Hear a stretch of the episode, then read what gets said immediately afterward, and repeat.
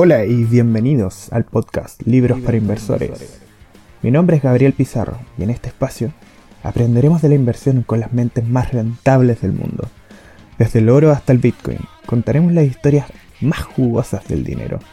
Las burbujas van a explotar y hay que aprovechar, porque de seguro nuestro dinero con este conocimiento se va a apreciar. Acompáñame en este hermoso camino hacia el tan anhelado éxito financiero. Voy a contarte todas las claves que necesites en el mundo de la inversión. Con palabras sencillas te daré los pasos a seguir para que apliques todos los consejos que nos dan estos valiosos libros. Búscanos en nuestras redes sociales y en nuestra página web. Te daré los resúmenes de los libros de forma gratuita. Y así pavimentaremos el camino a ser inversores inteligentes.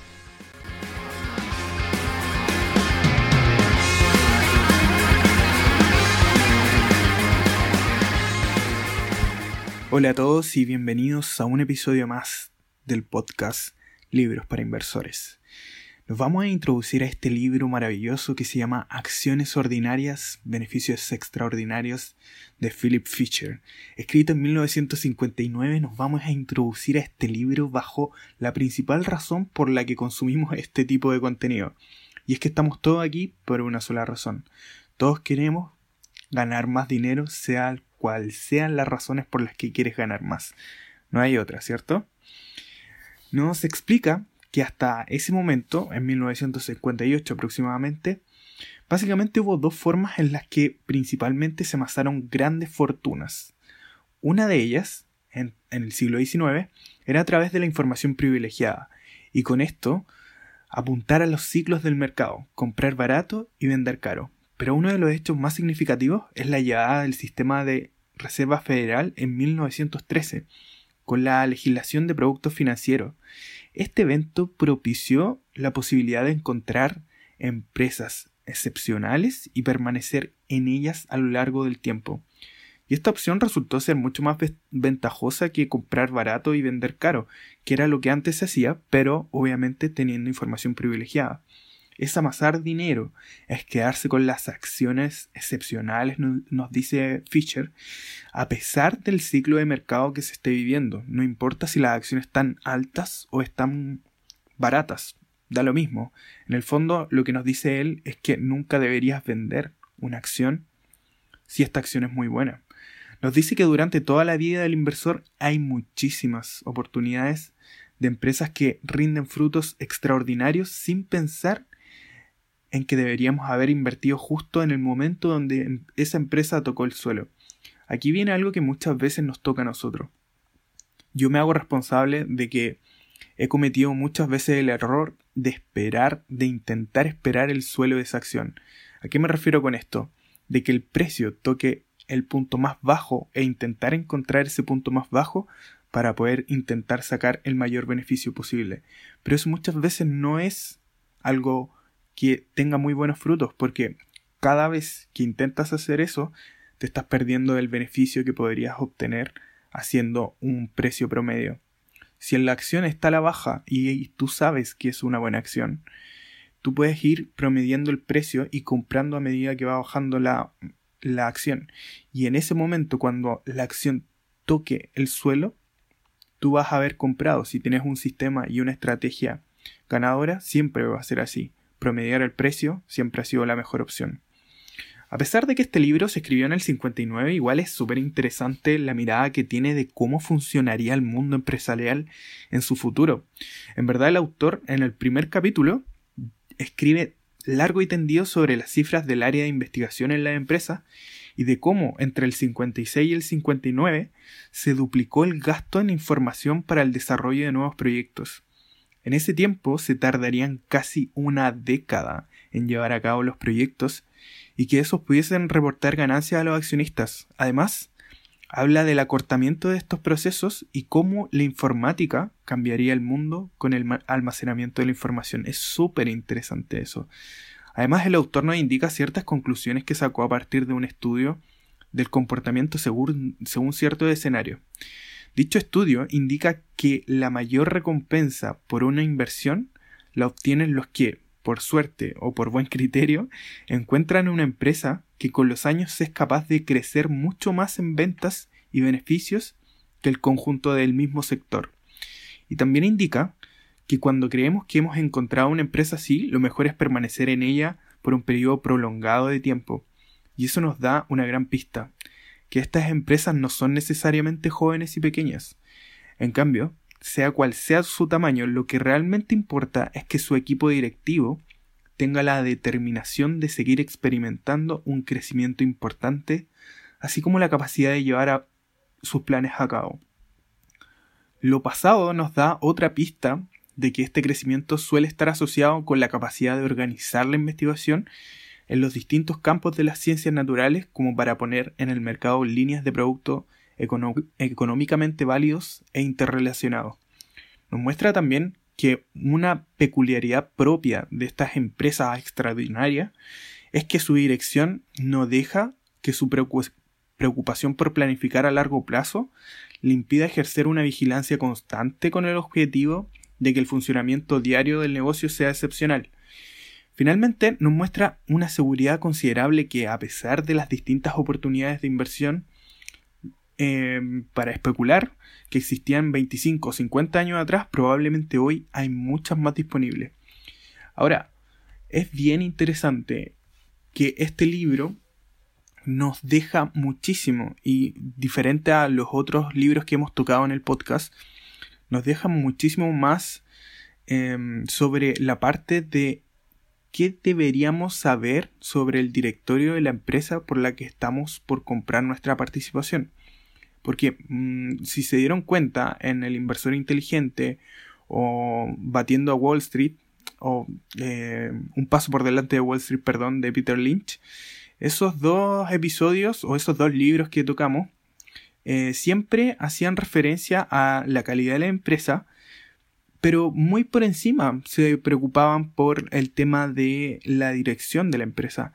En este libro hace muchísimo hincapié. De hecho, en este libro vamos a ver 15 puntos que según Fisher todos deberíamos fijarnos antes de ver y de comprar una empresa. Y entre esos 15 puntos hay varios en los que habla sobre la directiva. En esta primera parte, porque lo más probable es que tengamos que hacer dos partes, dos podcasts sobre este mismo libro, vamos a ver estos 15 puntos que nos da Fisher para fijarnos en ellos y poder comprar las mejores acciones. ¿Cómo puede actuar el inversor para identificar la empresa concreta que puede abrir el camino hacia una importante revalorización? Y aquí tocamos un método que nos dice Fisher que es la rumorología, el método de la rumorología. Con este método se puede tener una imagen muy exacta de los puntos fuertes y débiles de una empresa. Nos propone visitar cinco empresas de un mismo sector, hacerle preguntas inteligentes sobre puntos fuertes y débiles de las otras cuatro empresas y nueve de cada diez veces va a obtener un análisis súper, súper detallado. Nos dice además que es muy importante dar a conocer al entrevistado que la información jamás va a ser revelada. Y otra fuente de información sería contactar a un ex empleado de la empresa, puede ser, los que normalmente tienen mucho de qué hablar sobre la empresa, pero antes es muy necesario indagar sobre cómo fue despedido ese ex empleado. Si se buscan fuentes de información sobre una empresa, no hay motivo para creer que cada información obtenida deba cuadrar con las demás. No, es necesario hacer un puzzle en esto nos dice Fischer. Y no necesariamente tienen que calzar la información que nos da el ex empleado, que era trabajador obrero, versus el ex empleado que era el directivo. Hay diferentes realidades y hay diferentes departamentos de las empresas que puede que no calcen unos con otros. En caso de que la empresa sea realmente excepcional, el inversor se dará cuenta de inmediato y podrá contactar a los directivos de las empresas para intentar responder algunas interrogantes. Los 15 puntos que hay que buscar en las acciones ordinarias. Y aquí nos vamos a adentrar a estos 15 puntos que debemos prestarle atención antes de comprar estas acciones. Ok, entonces vamos a comenzar con el punto 1. Dice, ¿ofrece la empresa productos o servicios con el suficiente potencial comercial como para hacer posible un incremento considerable de las ventas durante al menos varios años? El crecimiento no debe juzgarse en periodos anuales, sino tomando unidades de varios años cada una. Cuando hablamos de la curva futura de ventas de una empresa, hay un punto que hay que siempre tener presente. Si la dirección de una compañía es excelente y el sector está sujeto a cambios tecnológicos y a una investigación del desarrollo, el inversor astuto debe permanecer alerta a la posibilidad de que la directiva gestione los asuntos de la empresa de modo que reproduzca la misma curva de ventas en el futuro y que ha sido el primer paso a tener cuenta al elegir una inversión excepcional. Es muy importante este punto primero para saber si acaso nuestra empresa realmente tiene el potencial comercial para poder vender mucho más en los próximos años. Vamos al punto 2.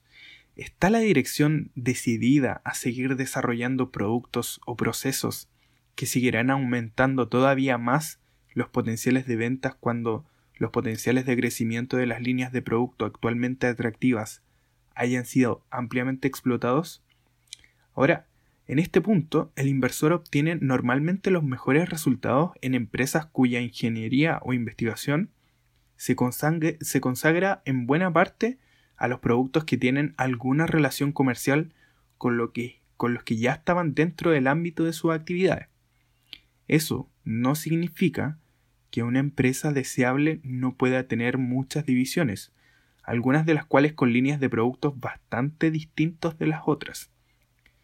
Personalmente creo que no deberíamos elegir empresas en donde se dedicaran a productos tan mm, diametralmente diferentes significa que una empresa con la investigación centrada en cada una de estas divisiones, como, grupo, como un grupo de árboles que en cada uno produce ramas adicionales de su propio tronco, nos dice el autor, normalmente dará un resultado mucho mejor que una empresa que trabaja en una serie de productos no relacionados entre ellos. Si tienen éxito, acabarán en distintos sectores no relacionados con su negocio existente. A primera vista, el punto 2 parece una simple repetición del punto 1, pero en verdad no es así. El punto 1 es una evaluación realista del grado de potencial que tiene nuestra acción, pero eh, el punto 2 es un tema de actitud empresarial, es lo que nos dice el, autor en muchos de estos 15 puntos que vamos a tocar. Es cómo reacciona la directiva frente a este potencial de crecimiento. ¿Realmente la directiva quiere tomar la ventaja y hacer que este potencial de crecimiento siga creciendo? Vamos al punto 3. ¿Qué eficacia tienen los esfuerzos de investigación y desarrollo de la empresa en relación a su tamaño?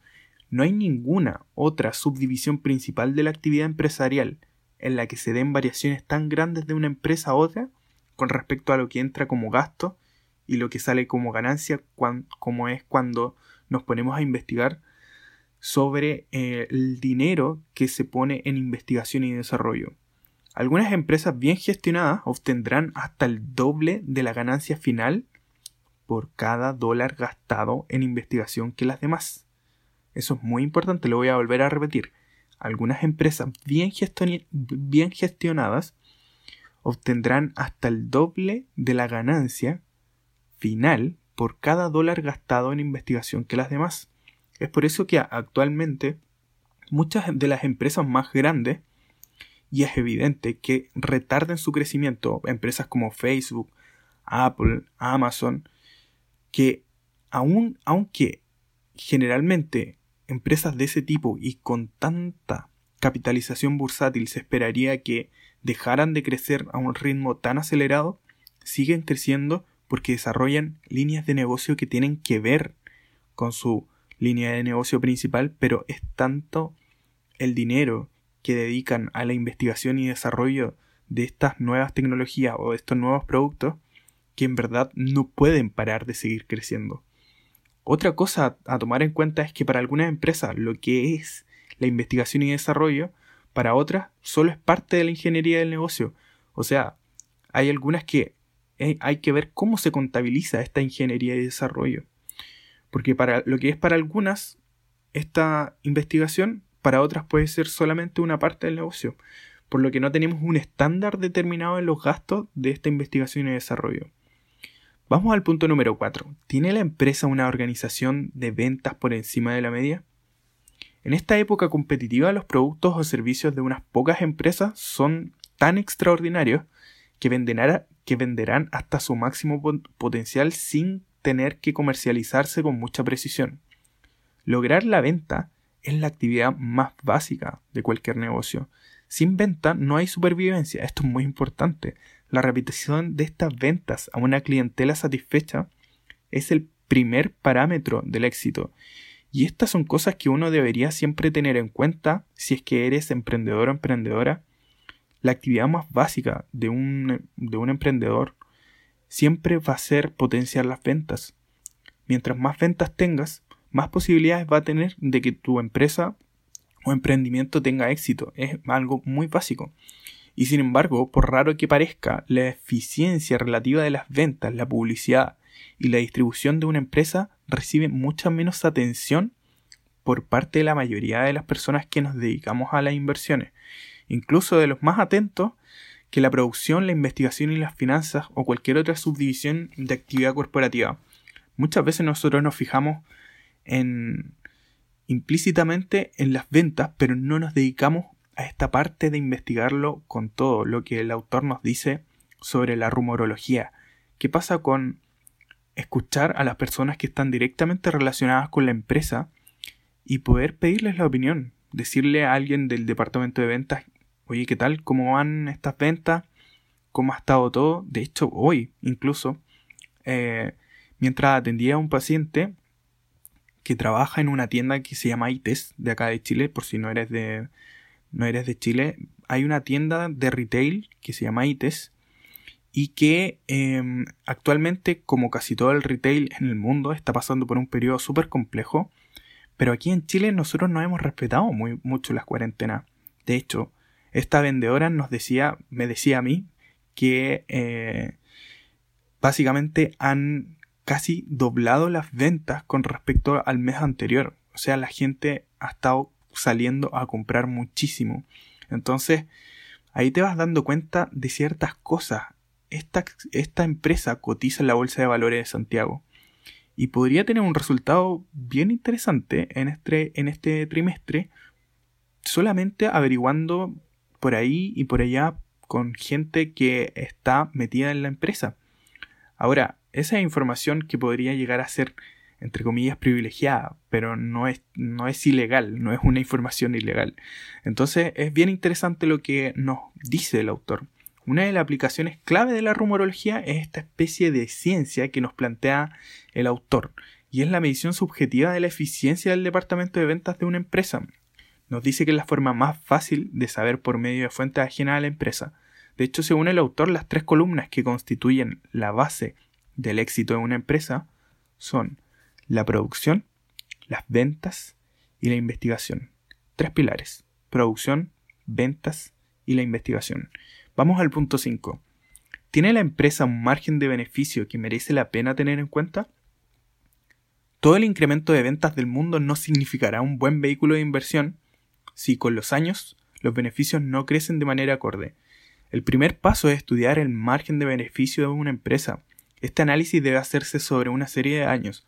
Los inversores que deseen obtener unas ganancias óptimas a lo largo de varios años es mejor que se alejen de las empresas con márgenes de beneficio bajos o marginales. Hay muchas empresas, como por ejemplo las empresas de aerolíneas, que tienen un bajísimo margen de beneficio porque es mucho el gasto que tienen este, este tipo de empresas. Por el contrario, hay empresas que, por ejemplo, son prestadores de software que tienen márgenes altísimos, altísimos. Entonces, uno lo que debería fijarse es en la calidad de las acciones y de las empresas de las que está haciendo parte. Por lo mismo, es muy importante revisar bien cuáles son los márgenes de estas compañías. Vamos al punto 6. ¿Qué hace la empresa para mantener o mejorar los márgenes de beneficio? No, no son los márgenes de beneficio del pasado, sino los del futuro. En el punto anterior estamos hablando de los del pasado. Revisamos cuánto tienen, pero ahora nos ponemos a pensar y decimos cuáles son los proyectos que tiene la directiva para mejorar incluso aún más los márgenes de, beneficio. Porque si yo compro una empresa a 10 dólares por acción, significa que estoy comprando el valor de esa compañía teniendo en cuenta los márgenes del pasado. Pero ahora yo me estoy preguntando, ok, la compro a 10 dólares la acción. ¿Cuánto espero que se revalorice esa acción? ¿Qué está haciendo la directiva para poder doblar los beneficios por acción? Eso es lo que nos tenemos que preguntar. El inversor potencial debe prestar atención a la originalidad del trabajo que se está poniendo en las nuevas ideas para recortar costes y mejorar los márgenes de beneficio. Y en este caso nos vuelve a hablar del método de la rumorología para estudiar algo que podría resultar muy útil, aunque no tanto como preguntar directamente al personal de la empresa, y por suerte es un terreno donde la mayoría de los ejecutivos se explayan con detalles según Fischer. Vamos al punto 6. ¿Tiene la empresa un personal óptimo y unas excelentes relaciones laborales entre ellos? Puede que la mayoría de los inversores no valoren todos los beneficios que un ambiente laboral puede generar sobre los beneficios mismos de la empresa y los impactos negativos que puedan tener las malas relaciones entre el personal, porque claramente es evidente que en una empresa en donde las relaciones laborales son buenas, donde hay un buen ambiente de trabajo, donde como decimos acá en Chile hay buena onda, bueno, siempre esa empresa va a tender a producir más. Y mientras más produzca, más va a vender probablemente. Y si hay más ventas, los accionistas se van a ver beneficiados eventualmente. Y es evidente que aquí el, el método de la rumorología cobra muchísima relevancia. O sea, si yo voy a entrevistar a una persona que ya estuvo en una empresa que a mí me interesa y me dice que las relaciones laborales son pésimas, se trataban muy mal entre todos, lo más probable es que esa empresa no tenga, no tenga un buen futuro. Entonces, es un punto súper importante que hay que tener en cuenta. Vamos al punto número 8. ¿Tienen los directivos de la empresa unas relaciones excelentes entre ellos? ¿Qué te puedo decir sobre esto? ¿Son los hombres o mujeres cuyo buen criterio y trabajo en equipo construirá o va a hacer fracasar cualquier operación?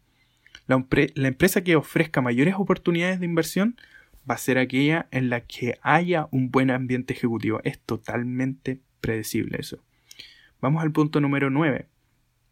¿Tiene la empresa la suficiente capacidad directiva? A una pequeña corporación le puede ir muy bien las cosas y si otros factores le funcionan, será una magnífica inversión durante una serie de años bajo la dirección muy capaz de un solo hombre. Pero aquí vamos por otra cosa. Todos los humanos tienen su final, todos nos vamos a morir, así que empieza a vivir ahora. Consejo aparte.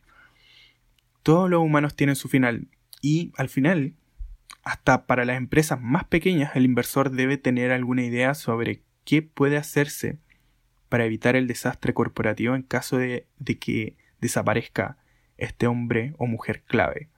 La tarea más importante de los altos cargos es la delegación de autoridad, lo más importante. Si ustedes tienen alguna empresa y no pueden hacer delegar lo, lo importante, las tareas importantes que necesita ser delegadas de una empresa, siempre van a ser solo emprendedores. Y al ser solo emprendedores, están limitados sus opciones de crecimiento. Lo más importante de una empresa siempre va a ser de que la persona que está a cargo pueda delegar. Vamos al punto número 10. ¿Qué calidad tienen los análisis de costes y controles de contabilidad de la empresa?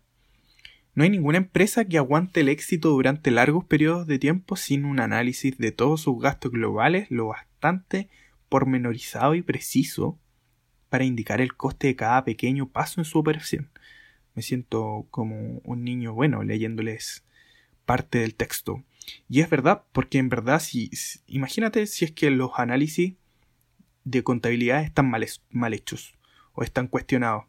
En realidad, no podemos saber eso. Y las veces que ha pasado, créeme que han sido desastres en la bolsa. Eh, si tú confías en la directiva y si su directiva confía en la gente que está a cargo de la contabilidad en la empresa, no debería haber ningún problema.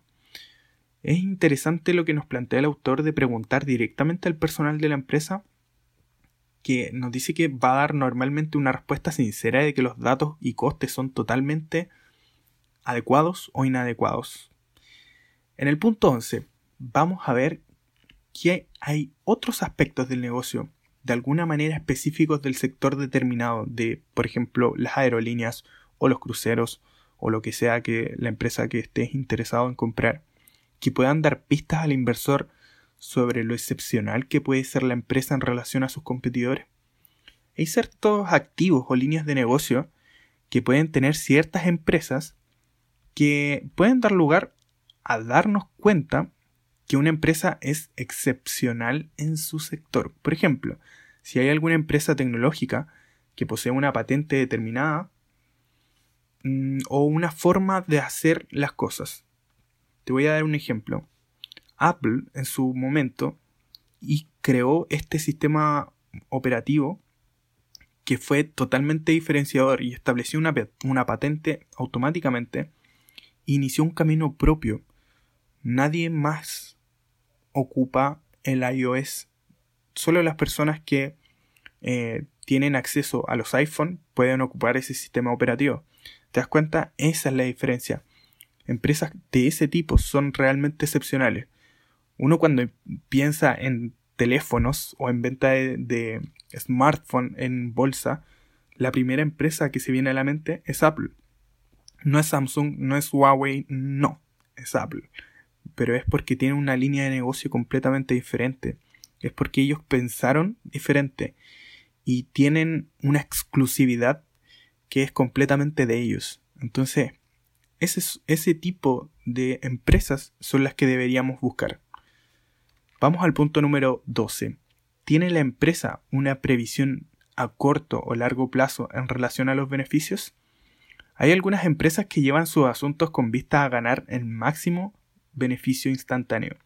Otras, en cambio, restringen deliberadamente al máximo los beneficios inmediatos para acumular fondos y luego obtener mayores beneficios globales durante unos cuantos años. Esto es bien importante porque lo que nos plantea el autor aquí es que hay muchas empresas que lo único que piensan es poder tener y fondear capital lo antes posible, no importa cuál sea el costo de este. Entonces lo que hacen es mm, no tener... Mira, te voy a dar un ejemplo súper claro, lo que yo creo que está pasando con el negocio de los cruceros. Hay unas tres o cuatro empresas que son las más importantes en Estados Unidos en el negocio de los cruceros. Una es Caribbean Cruise Line, la otra es Royal Caribbean y la otra es Norwegian Cruise Line. De estas, de estas tres eh, empresas que te estoy nombrando, solo una, la, eh, empresa Carnival Cruise Line, eh, fue la que hizo algo que marcó la diferencia. Fue la única que emitió más acciones, porque era tanto, era tanto el problema que que ha tenido con el virus que está en estos momentos en el mundo, que era demasiado evidente que iba a necesitar una dilución de acciones. O sea, que si tenía 100 acciones las convirtió en 200. Y eso, em, aplicable a la contabilidad de la empresa y para el inversor, es una muy mala señal. Pero es que no tenía de otra. Ahora, ¿qué es lo que pasa? Yo pienso en que esta empresa era es la que mejor deuda tenía, o sea, la, que tenía la deuda más baja entre todas las empresas del sector. Pero, em, por consiguiente, las otras empresas como Royal Caribbean o Norwegian fueron bien o han sido bien mm, agresivas en cuanto a no emitir más acciones o no pedir más préstamos.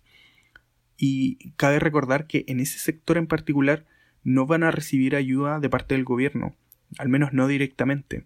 Entonces, lo que está haciendo eh, esta empresa, em, lo, lo, que intenta hacer en realidad es pensar a largo plazo, que eso es lo que nos habla el punto 12.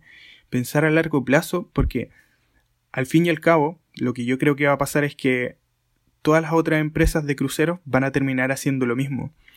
Pero actualmente eh, esta empresa, Carnival Cruise Line, ha hecho em, la dilución de sus acciones, pero al mismo tiempo ha subido mucho más en bolsa, porcentualmente hablando.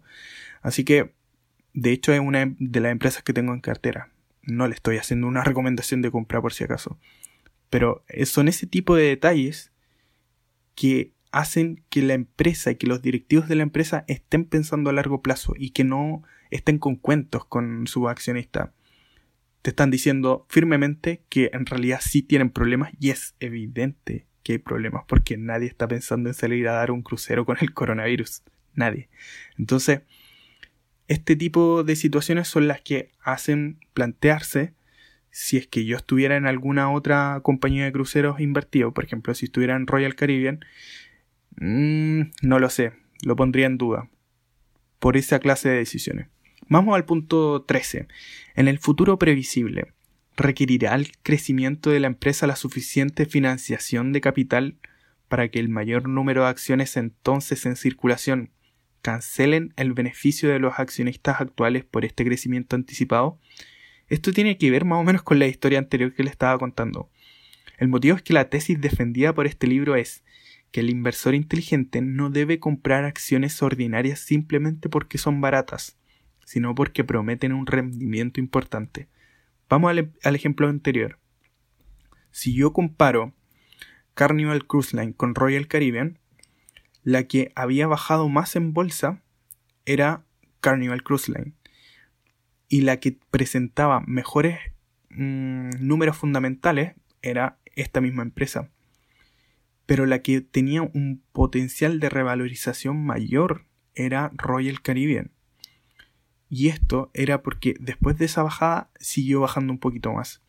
Ahora, ¿qué es lo que pasó? Fue que eh, lo que yo obviamente como inversor pensé, entre estos dos, entre estas dos empresas que yo sé que van a tener un posible Obviamente no invertí todo mi capital en, en Carnival Cruise Line, es muy poquito por el riesgo que representa, pero yo pienso en futuro. Si yo pienso de aquí a dos años más, ¿cuál va a ser la empresa que em, va a tener mayores posibilidades de sobrevivir teniendo en cuenta de que esta situación de pandemia puede literal llevar a la bancarrota a un sector como lo es el turismo.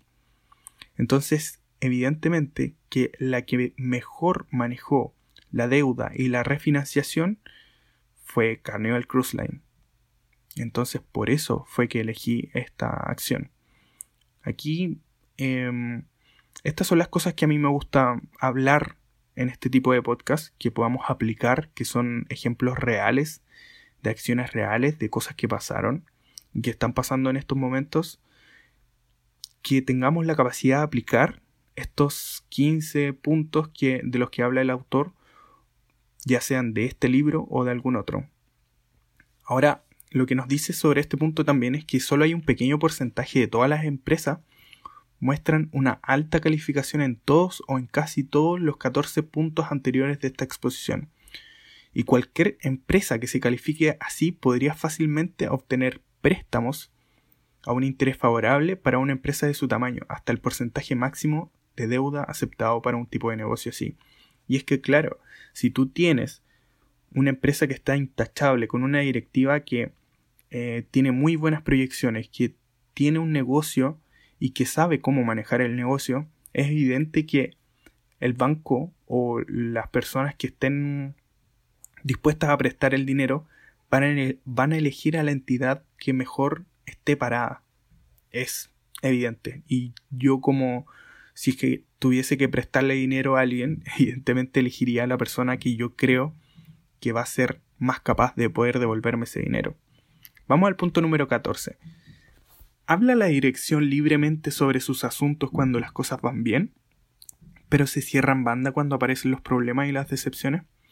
Las empresas en las que el inversor debe adquirir sus mejores ganancias son empresas que a lo largo de los años, a través de los esfuerzos de la investigación técnica, están constantemente tratando de producir y vender productos y procesos nuevos.